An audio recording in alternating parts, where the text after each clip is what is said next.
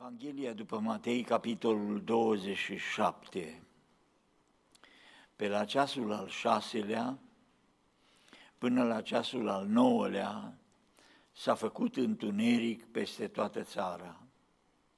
Și pe la ceasul al nouălea Iisus a strigat cu glas tare, Eli, Eli, lama sabactani, adică Dumnezeul meu, Dumnezeul meu, pentru ce m-ai părăsit. Și îndată perdeaua din lăuntru templului s-a rupt în două, de sus până jos. Pământul s-a cutremurat, stâncile s-au despicat, mormintele s-au deschis și multe trupuri ale sfinților care muriseră au înviat. Ei au ieșit din morminte după învierea lui au intrat în Sfânta Cetate și s-au arătat multora. Sutașul și cei ce păzeau pe Iisus împreună cu el, când au văzut cu tremurul de pământ și cele întâmplate, s-au înfricoșat foarte tare și au zis, cu adevărat, acesta a fost Fiul lui Dumnezeu. Amin. Neprihănit și bun Părinte, primește închinarea noastră în dimineața aceasta și te rugăm, vorbește-ne. Așteptăm graiul tău, așa cum cerbul așteaptă izvorul de apă. Așteptăm cuvântul tău și blândețea harului din cuvintele tale, așa cum se uită o slujnică la mâna stăpânei și cum se uită un rob la mâna stăpânului și vrem să înțelegem care e voia ta pentru noi, pentru fiecare. Înviorează biserica ta cu un duh de bunăvoință și nu lăsa gândurile noastre să fugă în altă parte decât să fie ațintite la crucea Domnului Isus Hristos, și la jertfa cu care am fost răscumpărați. Amin. Luați loc, vă rog. Suntem, desigur, în atmosfera sărbătorii învierii și mai durează de la înviere până la înălțare sunt 50 de zile și toate acestea fac sărbătoarea învierii să fie o sărbătoare care să cuprindă și inimile și familiile și țara întreagă și în sărbătoarea învierii una din trăsăturile cele mai frumoase e bucuria. Astăzi însă luăm cina Domnului și cuvântul ne spune că aceasta e o masă de aducere aminte. E o masă în care coborâm din toate rafturile în care ne așezăm gândurile și coborâm ca să ne uităm la Domnul Isus și la jertfa care a adus-o pentru noi. În predica de azi voi lua câteva din minunile care s-au întâmplat la jertfa Domnului Isus Hristos. Poate mai bine zis, după ce Domnul Isus Hristos a murit pe cruce. Găsim că sunt câteva minuni pe care Matei, în mod special, în textul pe care l-am citit, le enumerează și toate sunt minuni care nu sunt ascunse undeva într-un loc uh, în care să nu știe nimeni, ci au fost minuni universale și au fost dovedite și adeverite în istorie. Uh, după ceasul acela, cuvântul Domnului ne spune că era uh, la ceasul, la miezul zilei, în Vinerea Marei, și până la ora trei după amiază uh, s-a făcut întuneric peste toată țara. E prima minune la care aș vrea să vă uitați. Întunericul acesta ne spune că a fost peste toată țara. Uh, Luca, evanghelistul, când uh, istorisește întâmplarea, ne spune că a fost întuneric peste tot pământul. Mulți au încercat să minimalizeze fenomenul acesta și să spună că a fost o eclipsă. O eclipsă uh, în care luna n-a mai primit lumină de la soare și luna s-a stins. Uh, și lucrul acesta e imposibil să se întâmple chiar la Paște, când uh, uh, luna e în partea cealaltă și e lună plină. La luna plină niciodată nu e eclipsă de lună și apoi uh, eclipsele cele mai lungi au fost la șase minute sau șapte minute. Aici e vorba de trei ore în care pământul a fost cuprins de întuneric. Dacă așa a fost, atunci probabil ar trebui să găsim niște documente în care să fie scris așa. Și lucrul acesta vreau să vi-l subliniez. Uh, la anul 52, deci cam la 22 de ani după întâmplarea întunericului Falus, istoricul grec, uh, scrie că în vremea Paștelui, la evrei, uh, un întuneric a cuprins și a înspăimântat tot pământul.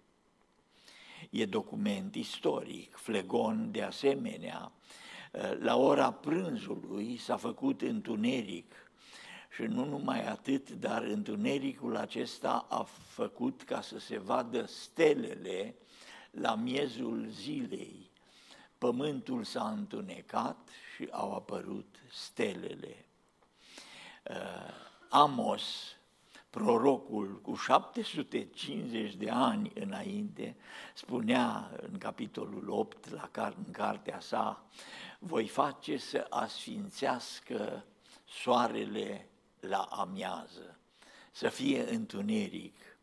Și lucrul acesta a fost pentru unii e înspăimântător.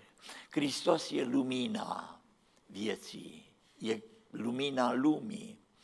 Și în momentul acela era acoperit cu păcatele noastre. Era întunecată viața lui cu păcatele noastre ale tuturora. El a luat păcatele noastre și s-a făcut jertfa de ispășire pentru noi. Și în clipele acelea strigă el, uh, probabil cel mai trist cuvânt de pe cruce, Eli, Eli, lama sabactani. Aici uh, nu e numai omul care strigă, mie sete, ca să știm că suferința a fost reală pentru Domnul. Aici e Dumnezeu care e una cu Tatăl, strigă cuvântul pe care nu-l înțelegem.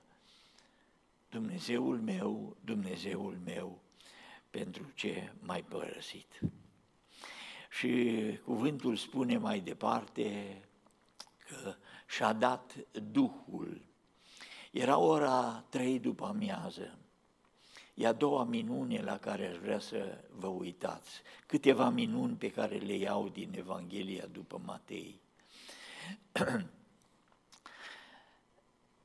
Moartea Domnului Isus Hristos a fost pricinuită de răni, de scurgerea sângelui, de uh, suferințele acestea cumplite dar suferințele acestea n-au fost mai tari decât voința Domnului Isus Hristos.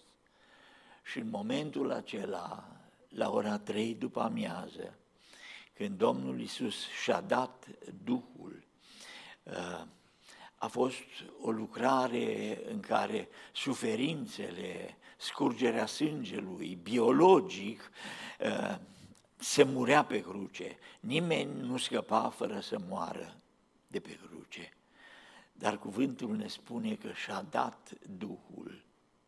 Lucrul acesta a fost observat de sutaș. În Evanghelia după Marcu, uh, evanghelistul spune că evanghelistul uh, a observat lucrul acesta și toți au observat lucrul acesta.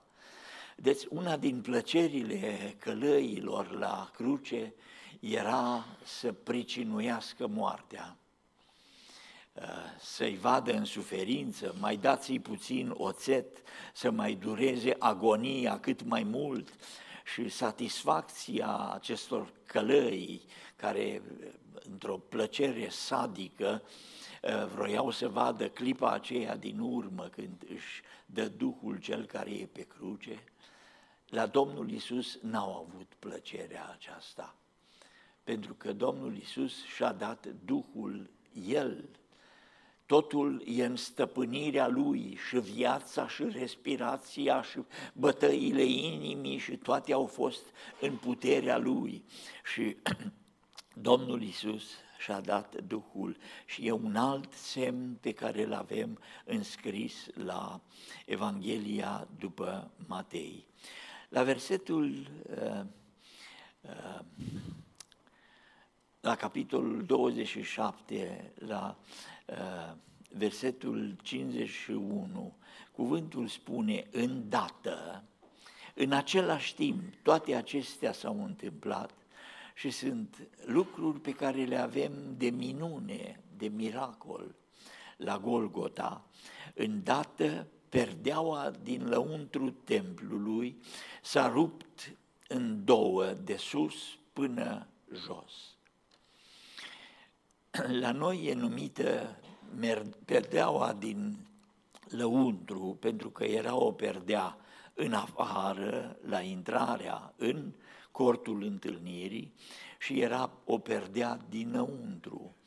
Locul sfânt în care preoții lucrau avea în față, în fața spre răsărit, uh, perdeaua aceasta groasă. Perdeaua nu era ca să arate ceva, ci să oprească de a vedea ceva. Perdeaua aceasta acoperea ce era dincolo.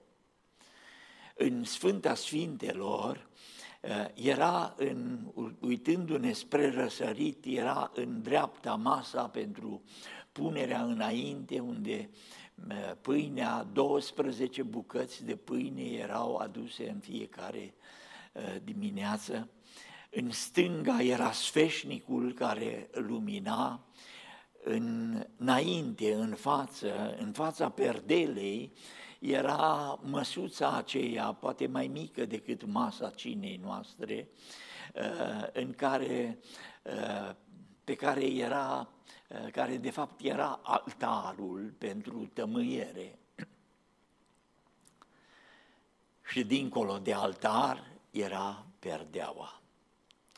Perdeaua aceasta era mai mult, la noi e numită perdeaua din lăuntru, în grecește e catapeteasma, catapeteasma care e mai mult decât o perdea. La geamuri punem perdele, uh, mai punem perdele pe la uși, pe unde mai avem uh, de acoperit ceva. Perdeaua aceasta era de vreo uh, patru inci, groasă cam cât palma mea, era o perdea de o țesătură grea, o țesătură cu fire albe, cu fire roșii, cu fire cărămizii. Uh, era o perdea de o frumusețe rară. N-am găsit o imagine care să arate și să imprime la noi în față uh, lucrul acesta în culorile. Era o, o perdea cum nu mai era alta era înaltă cât era templul, de vreo 10-12 uh, metri înaltă, templul la Ierusalim era cu 10, cu vreo un, un metru și ceva mai mare decât de la cortul întâlnirii, tot zidul era perdea, o perdea grea, o perdea groasă, ținită pe verigile acelea de aur, de patru stâlpi. Odată pe an, numai și numai marele preot, arhiereul, cel care avea ungerea, intra și uh, nu dădea la o parte, pentru că era o singură perdea. Trebuia să intre prin partea aceea pe unde perdeaua începea și să se strecoare pe lângă perdea până ajungea în dreptul ușii și a deschiderii spre Sfânta Sfintelor, unde în fața acolo era chivotul lui Dumnezeu. Uh, perdeaua aceasta grea, uh, mare, puternică, cuvântul spune că s-a despicat în două.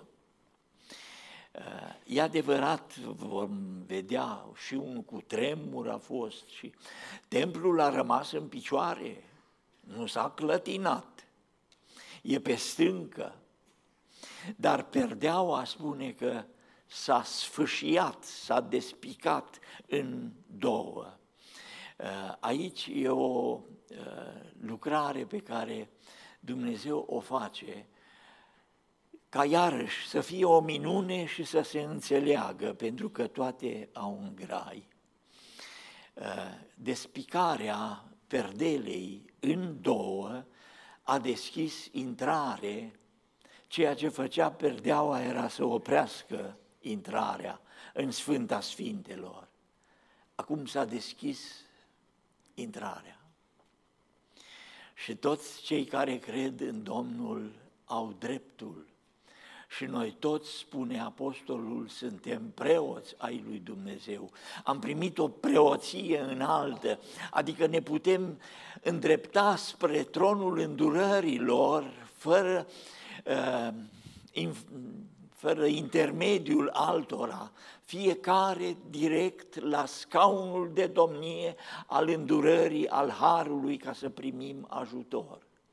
Perdeaua a fost deschisă, Mă gândesc că probabil de la, uh, la Golgota, care nu era departe de uh, templul de la Ierusalim, imediat cei care până atunci au bătut joc de Domnul Isus au lăsat toate și au fugit repede că au auzit că s-a întâmplat ceva, ceva care nu s-a mai întâmplat niciodată în istorie, ceva care e cumplit, Uh, un preot care stă speriat și se uită și vede dincolo ceea ce n-avea voie să uh, vadă.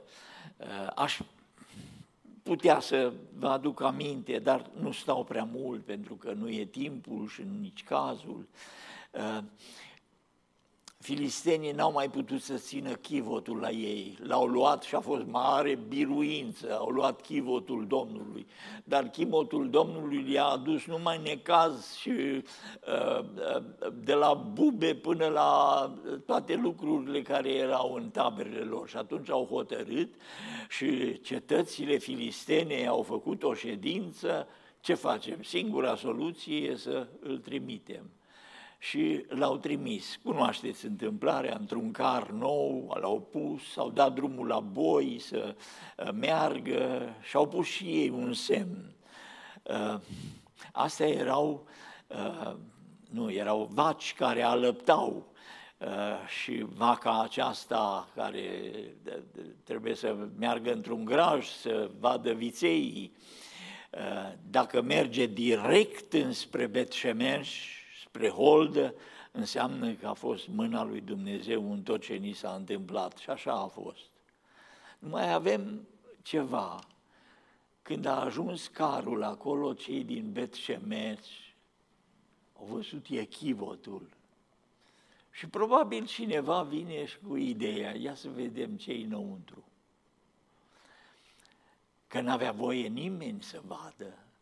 și n-avea nimeni să spună și să vorbească despre lucrurile acestea. Și unul ia și deschide capacul acela greu, care era de aur greu, și se uită înăuntru și urmează urgia lui Dumnezeu. Și ceea ce putea să fie o sărbătoare și o bucurie, ajunge o ocazie de jale și de necaz. Catapeteasma a deschis acum ceea ce uh, n-au putut să vadă niciodată s-a deschis. Intrare liberă. Avem intrare liberă la tronul îndurărilor lui Dumnezeu. La capitolul 10, la uh, evrei, la epistola către evrei spune, e o cale nouă să mergem astfel, dar fraților, fiindcă prin sângele lui Isus avem o intrare slobodă, liberă, în locul preasfânt, în locul tronului, uh, pe calea cea nouă și vie pe care ne-a deschis-o El, prin perdeaua din lăuntru. Și apostolul vine și aici spune, adică trupul lui, ca și cum trupul acoperă slava adevărată a lui Dumnezeu, așa perdeaua acoperea gloria celui care era Dumnezeu și regele regilor și Domnul domnilor. Catapeteasma s-a rupt. Și urmează tot la versetul 51, îndată perdeaua din lăuntru s-a rupt în două, de sus până jos, ca să înțelegem și procesul de rupere nu e de jos în sus, ca să înțelegem că noi ajungem și noi facem și noi lucrăm, ci e vorba de o lucrare a Harului, a lucrării lui Dumnezeu, de sus în jos. Pământul s-a cutremurat. Aici e un cutremur pe care Dumnezeu îl face. La Sinai știm că a fost un cutremur, tot muntele se zguduia poporul tremura. Moise a făcut o îngrădire ca nimeni să nu se apropie și să dea buzna peste munte. E muntele sfânt, ne apropiem de Dumnezeu. Sunt granițe pe care trebuie să le păstrăm. Muntele e în cutremur și lumea vine și îi spune, nu, nu ne mai, nu ne mai du-te tu sus pe munte, fă, vorbește tu, dar lasă aici pe poporul tău să stea jos. Cu tremurul la Sinai, un cutremur al pedepselor lui Dumnezeu, al îngrădirilor și al legii care ne spune uh, asta nu, asta nu, asta nu și fiecare are câte un lucru în care să înțelegem rânduiala pe care Dumnezeu o face. E bine, de data aceasta e un cutremur al Harului. Aici e vorba de mielul lui Dumnezeu care șterge păcatul lumii. Aici e vorba de cel care ne iubește și moare pentru noi. Aici e cel care e jertfa de ispășire pentru păcatele noastre și parcă e prea mult pentru pământ. Vedeți, e, și noi spunem, materie însuflețită care are viață, e lemnul care nu simte, e o floare pe care iarăși o calci, uh, materie insuflețită și materie însuflețită. Odată moi, uh, Iosua, îi pune să facă jurământ, că îl urmează pe Domnul. Iosua era bătrân, știa că nu mai are mult. Și vine și să le aducă aminte că nu e un popor oarecare, nu e unul care merge așa fără țintă undeva, un popor nomad, noi avem o țintă, avem un Dumnezeu, știm cine suntem și trebuie să respectăm pe Dumnezeu care e Dumnezeul nostru. Și mai mult, Dumnezeul nostru e un Dumnezeu viu, e un Dumnezeu care e în mijlocul nostru aici. Chiar dacă îl vedem și îl simțim numai prin anumite lucruri. Și îi pune să facă jurământ iarăși pe Israel. Și fac un jurământ și acolo e piatra lui Iosua în care Iosua la urmă vine și spune, băgați de seamă, băgați de seamă că piatra aceasta a auzit ce ați spus. Și poate venim noi care suntem foarte inteligenți și foarte deștepți, că suntem așa, cu atâta carte și cu atâta știință. Piatra aia nu aude, domnule, piatra aia nu simte, piatra aia nu știe nimica. Piatra și Iosua, na, na, na. O să fie o zi a judecății. Și piatra aceea var vă condamnă. Domnul Iisus vine și spune, dacă copiii ăștia care nu știu poate ce cântă, poate că nu știu ce vorbesc, dacă n-ar spune ei, Osana, binecuvântat e cel ce vine în numele Domnului, pietrele ar vorbi și ar cânta și ar striga. Și, și lucrul acesta e de minune pentru noi. A fost un cutremur. Uh, e interesant că la același cuvânt e pus în limba greacă, în Septuaginta, în traducerea uh, în grecește și în originalul grec al Noului Testament. Uh, același lucru e la perdeaua care a fost despicată și la cutremurul de pământ. E o lucrare pe care Dumnezeu o face. Și tot la evrei, cuvântul spune, uh, și e un cuvânt pe care îl înțelegem că dintr-o dată cuvântul Domnului ne ia și dintr-o parte a istoriei vrea să ne ducă în partea cealaltă a istoriei. Și spune cuvântul că voi mai judeca, uh, urmăriți pacea cu toții și sfințeria, fără de care nimeni nu va vedea pe Dumnezeu. Luați seama bine ca nimeni să nu se abată de la harul lui Dumnezeu, pentru ca nu cumva să dea lăstari. Și cu ocazia aceasta ne aduce aminte că voi mai scutura voi mai cutremura odată cu vocea mea pământul întreg. Și acesta e un lucru și îl iau al patrulea lucru pe care îl găsim aici ca un semn în minunile la răstignire. Cuvântul ne vine și ne spune mai departe uh, că au fost despicate deschise mormintele. Și și lucrul acesta e simbolic. Deci cel înviat, cel care uh, e viu în vecii vecilor, a trebuit să moară, dar moartea, spune Apostolul Petru, n-a avut putere asupra lui. Biologic moare, dar el trăiește. Și viața lui acum o dă fiecăruia care crede. Vă spun, din toate semnele acestea pe care m-am gândit să le pun înaintea bisericii, acestea din urmă sunt dincolo de mine. Nu pot să vă spun prea mult despre ele. S-au despicat mormintele și nu văd în asta decât ceva simbolic în ziua aceea când Domnul Isus va veni, a doua oară. Cuvântul ne spune că odată a venit ca să moară și odată va veni ca să aducă răscumpărarea celor ce cred în El. Și când va veni a doua oară, spune că vom învia și noi. Spune că la Tesaloniceni, Apostolul Pavel spune că se va arăta cu un strigăt eu cred că Domnul Isus a avut o voce blândă, o voce în care și copiii aveau curaj să se apropie de El.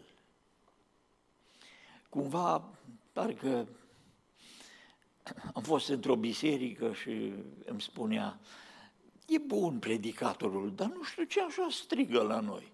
Parcă mereu e supărat pe noi. Și a trebuit să le spun despre predicatorul acela care era un predicator mare. Uh, dar eu cred că Domnul Isus a avut o voce blândă.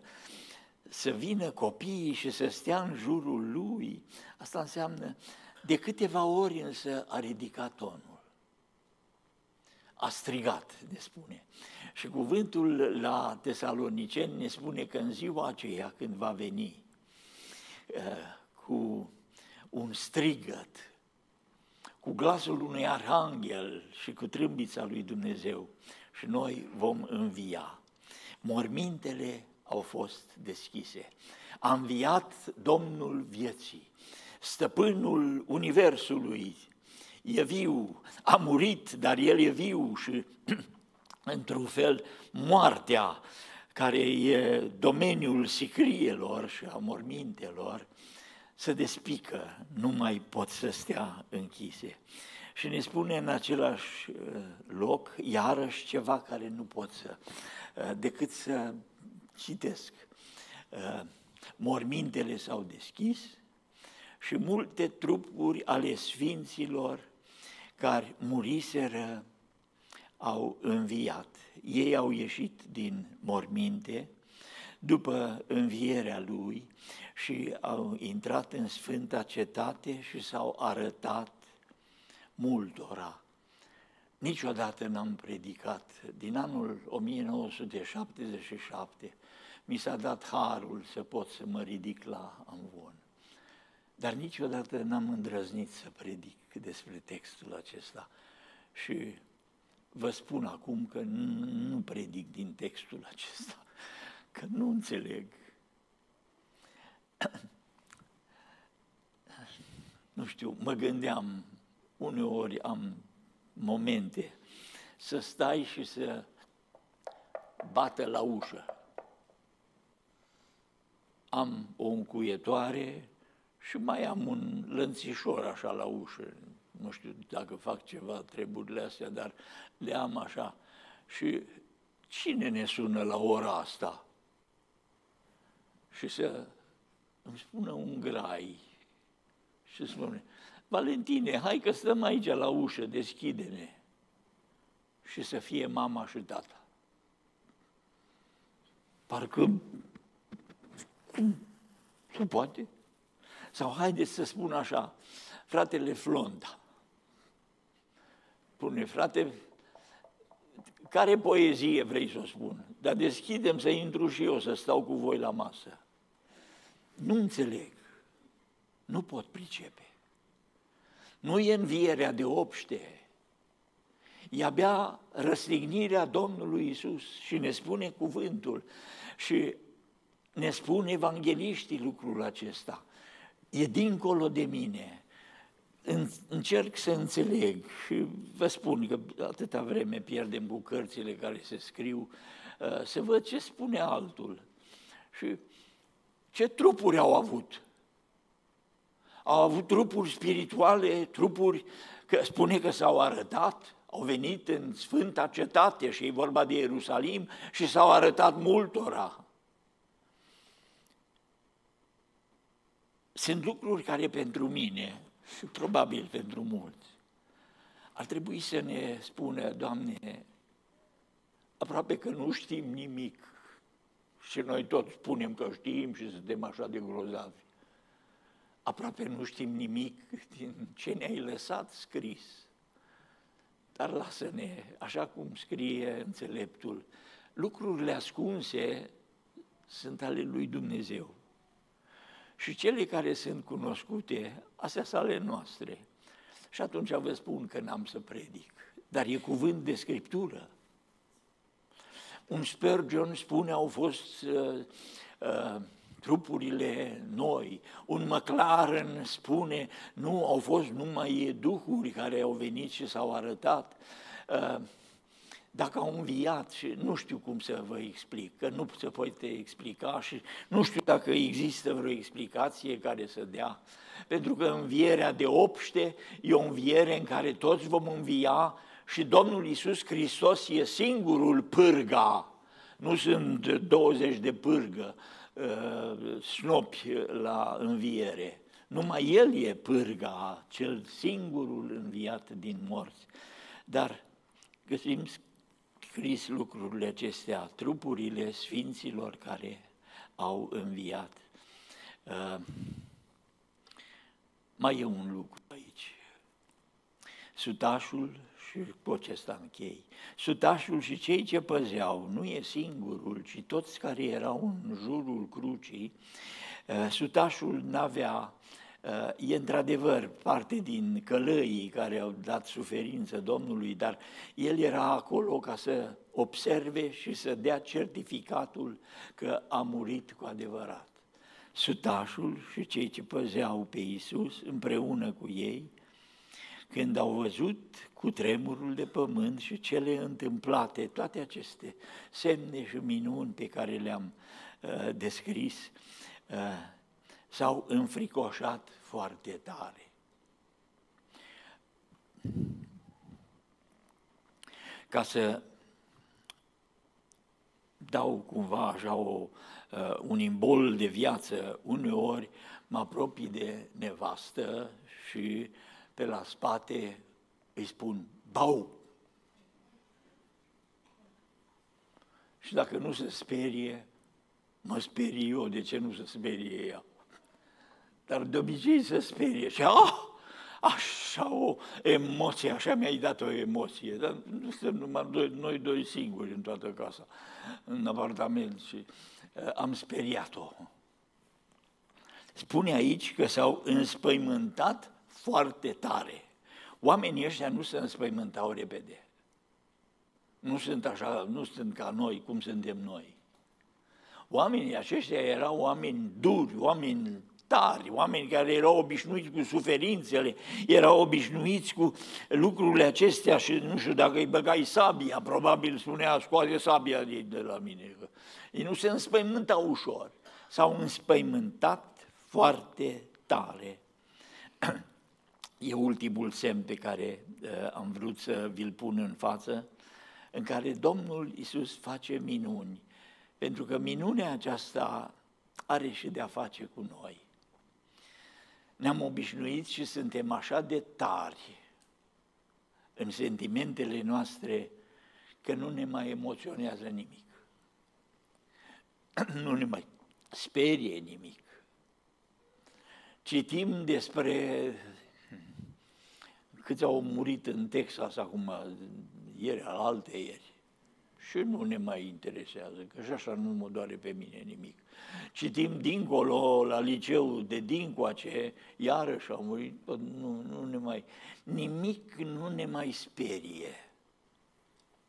Suntem o societate tare interesantă. Până când nu ne doare pe noi ceva, până când nu simțim noi necazul, parcă nu vrem să simțim nimic. Ne-am înconjurat așa cu hainele acestea, modernismul, în care să nu mai avem niciun contact cu lucrurile care nu ne plac. Sutașul acesta și toți cei din jur s-au înspăimântat foarte tare. Și cuvântul continuă mai departe, că în această înspăimântare au făcut și o declarație frumoasă. Cu adevărat, acesta a fost Fiul lui Dumnezeu. Câtă frumusețe e în, aș spune, drăgălășenie în cei care sunt ca și în niște animale brute, mașini de război care să facă suferință altora, li se deschide mintea. Cu adevărat, omul acesta a fost Fiul lui Dumnezeu. Și lucrul acesta mă rog să-l facă bunul Dumnezeu cu noi, cu fiecare. A atins soarele și soarele se întunecă a atins templul și tu, templul rupe perdeaua, nu mai are niciun rost, oricât de frumoasă și oricât de extraordinară ar fi perdeaua și unică în tot pământul, nu mai are niciun rost, despico ca să poată intra poporul răscumpărat al tău. atinge mormintele și mormintele se deschid, atinge inimile și inimile se înspăimântă. E prea mult. E prea mult pentru noi atâta dragoste. Atât de mult a iubit Dumnezeu lumea că a dat pe singurul lui Fiu. O întâmplare pe care, desigur, ați mai auzit-o și uh, E vorba de Max Lucado care o povestește în uh, o carte a sa. No wonder they call him Savior. Nu-i de mirare că l-au numit Mântuitorul. E în Brazilia întâmplarea și întâmplarea aceasta uh, are de-a face cu o mamă care trăia cu fica sa. Mama e Mary, fica e Cristina. Trăiau sărac, sărăcăcios. Niște găini în curte, ouă le vândeau. Mai avea o capră care le dădea lapte, Și Cristina, tânăra aceasta, a auzit că există o altă lume, orașe frumoase, cu clădiri înalte și, și într-o zi își face bagajele și pleacă, fără să-i spună mamei sale. Și plecată de acasă a ajuns la Rio de Janeiro. În câteva săptămâni a înțeles ce înseamnă orașele mari destrăbălare. Și fata aceasta și-a vândut trupul pentru niște bani pe care i-a pierdut apoi pe băutură. A uitat și de găini, și de capră, și de maică sa. Trăia fără rost într-un oraș, într-un Gomora, cum s-a rugat o soră. Dar mama ei, Mary, suferea. Și s-a gândit, cu banii pe care îi are, am să mă duc și eu la Rio de Janeiro, gândindu-se că dacă intră pe stradă, o găsește pe Cristina la colțul următor. Și când a ajuns acolo, ce oraș mare! înțeleaptă și plină de dragoste, a intrat într-un fotomat. Nu știu dacă așa se cheamă, dar eh, erau și în, pe la noi, intrai în, eh, întrageai ușa și îți făcea poze. Și când ieșai, ieșai cu fără bani și cu pozele pe care ți le-a făcut. Și Mary, mama aceasta, a intrat și aproape că și-a cheltuit toți banii pe fotografiile alea mărunte, mici. Apoi s-a dus și a luat și a scris câteva cuvinte în spate și s-a dus la hotele și a pus fotografia pe marginea oglinzii. Și dincolo, la geam, la intrare, la alte prăvălii, până și-a terminat toți banii și a trebuit să plece înapoi acasă. Și într-o noapte, Cristina se uită și vede pe am de la oglindă fotografia mamei sale.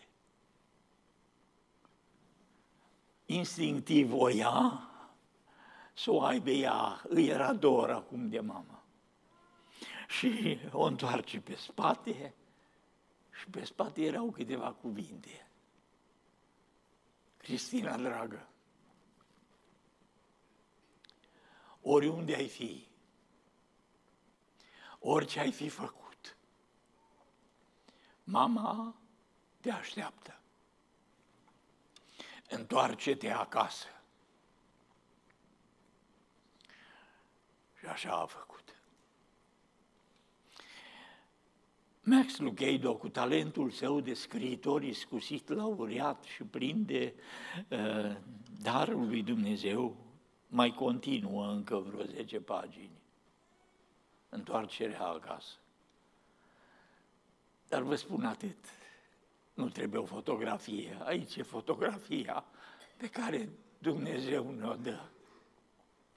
În ultimele momente bubuie șase, șapte minuni ca să înțelegem că toate au fost făcute pentru noi. Și s-a gândit la noi și ne iubește cu o iubire veșnică.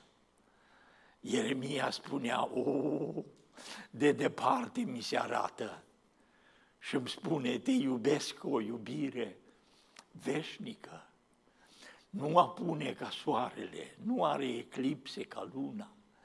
E o iubire veșnică care strălucește mereu mai mult, mai frumos, pentru că e adevărat și parcă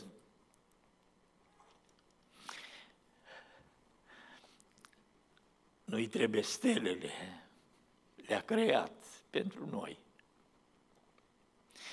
Nu-l interesează nici străzile de aur ale Ierusalimului de sus, dacă nu ne vede pe noi acolo. Și își lasă fotografia țintuită pe o cruce și ne spune, oriunde ai fi, oriunde ai fi căzut, Tatăl tău te așteaptă. O, mă rog ca Domnul să facă și inimile noastre ca să-L iubim mai mult pe Domnul și dacă mă aude cineva, poate prin, eu știu, prin undele acestea erțiene, uh, aude cuvântul acesta, întoarce-te acasă. Tatăl te așteaptă. Tatăl e gata să te îmbrățișeze și să-ți dea sărutul iertării. Binecuvântat să fie Domnul, care pentru bucuria care i-a fost pusă înainte, a răbdat crucea, a suferit rușinea șade la dreapta scaunului de domnie a lui Dumnezeu. Numele Lui să fie binecuvântat în veci. Și, Doamne, primește-ne acum la masa Ta, ca să putem să ne aducem aminte încă o dată că ne-a iubit ne-a iubit mai mult decât pe orice. Și ești gata așa cum să-ți arăți dragostea față de noi, în umilință, în strădania pe care o avem de a ne păstra în sfințenie și în neprihănirea ta, atinge-te de noi de fiecare și ai milă de noi, Doamne. Amin.